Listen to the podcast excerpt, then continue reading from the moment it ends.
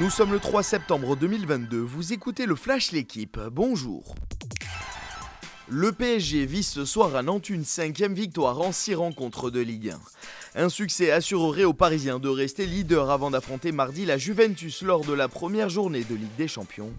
Pour ce déplacement à la Beaujoire, Christophe Galtier pourra compter sur sa nouvelle recrue Carlos Soler. Paris sanctionné hier par l'UEFA pour avoir dépassé le fair play financier.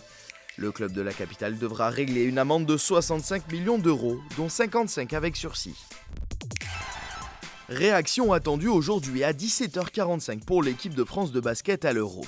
Après leur défaite inaugurale face à l'Allemagne, les joueurs de Vincent Collet affrontent la Lituanie. La victoire est impérative pour les Bleus face à un concurrent direct à la qualification en phase finale. Des Lituaniens battus eux aussi lors de leur premier match par la Slovénie. La clé pour les Français se trouvera en attaque, un secteur en difficulté face aux Allemands.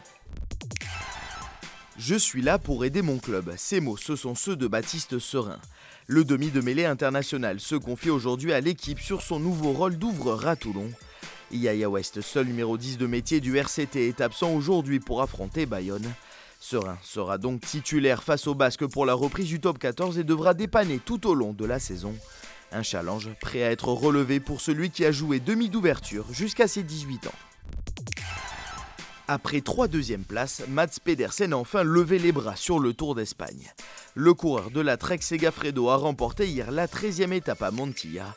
Maillot vert sur le dos, le Danois s'impose au sprint devant Brian Cocard. Il signe sa première victoire sur la Vuelta, la deuxième sur un grand tour. Aucun changement au général où Remco Evenepoel reste en rouge. Merci d'avoir suivi le Flash l'équipe. Bonne journée.